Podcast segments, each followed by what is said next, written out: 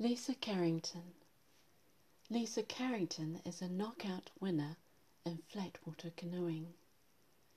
A double Olympic champion, she has racked up her eighth world win after winning gold in the World K1 200 metres for the sixth time in the 2018 International Canoe Federation Canoe Sprint World Championships in Portugal.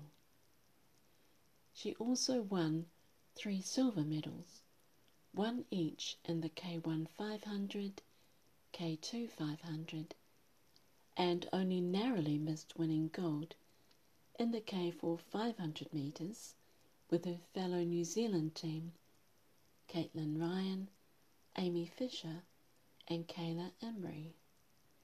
It looked like a tie for New Zealand and the Hungarian team, but a photo finish gave the other team the win by one hundredth of a second. She missed winning three more golds, all by less than a second. Not to worry though, she was the favourite for the K1 200 metres. Pulling away strongly from the rest of the field halfway through the race, there was no doubt that she would take the gold. Lisa was over a canoe length away from her nearest rival and aced her race. If you get the chance, take a look at the video clips sometime. She has amazing strength and is very powerful.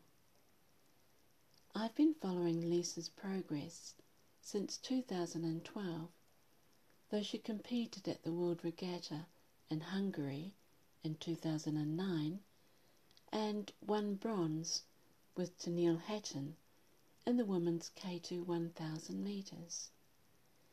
Lisa has fierce determination and strength of mind and body. I thought that she was so good with the way that she manages to smile in every race, but apparently she says she was grimacing. She looks so nice and pretty, and not at all like most people do when they grimace. She was New Zealand's senior Māori sportswoman and overall Māori sportsperson of the year in 2012 and in 2013 was appointed a member of New Zealand Order of Merit for services to kayaking.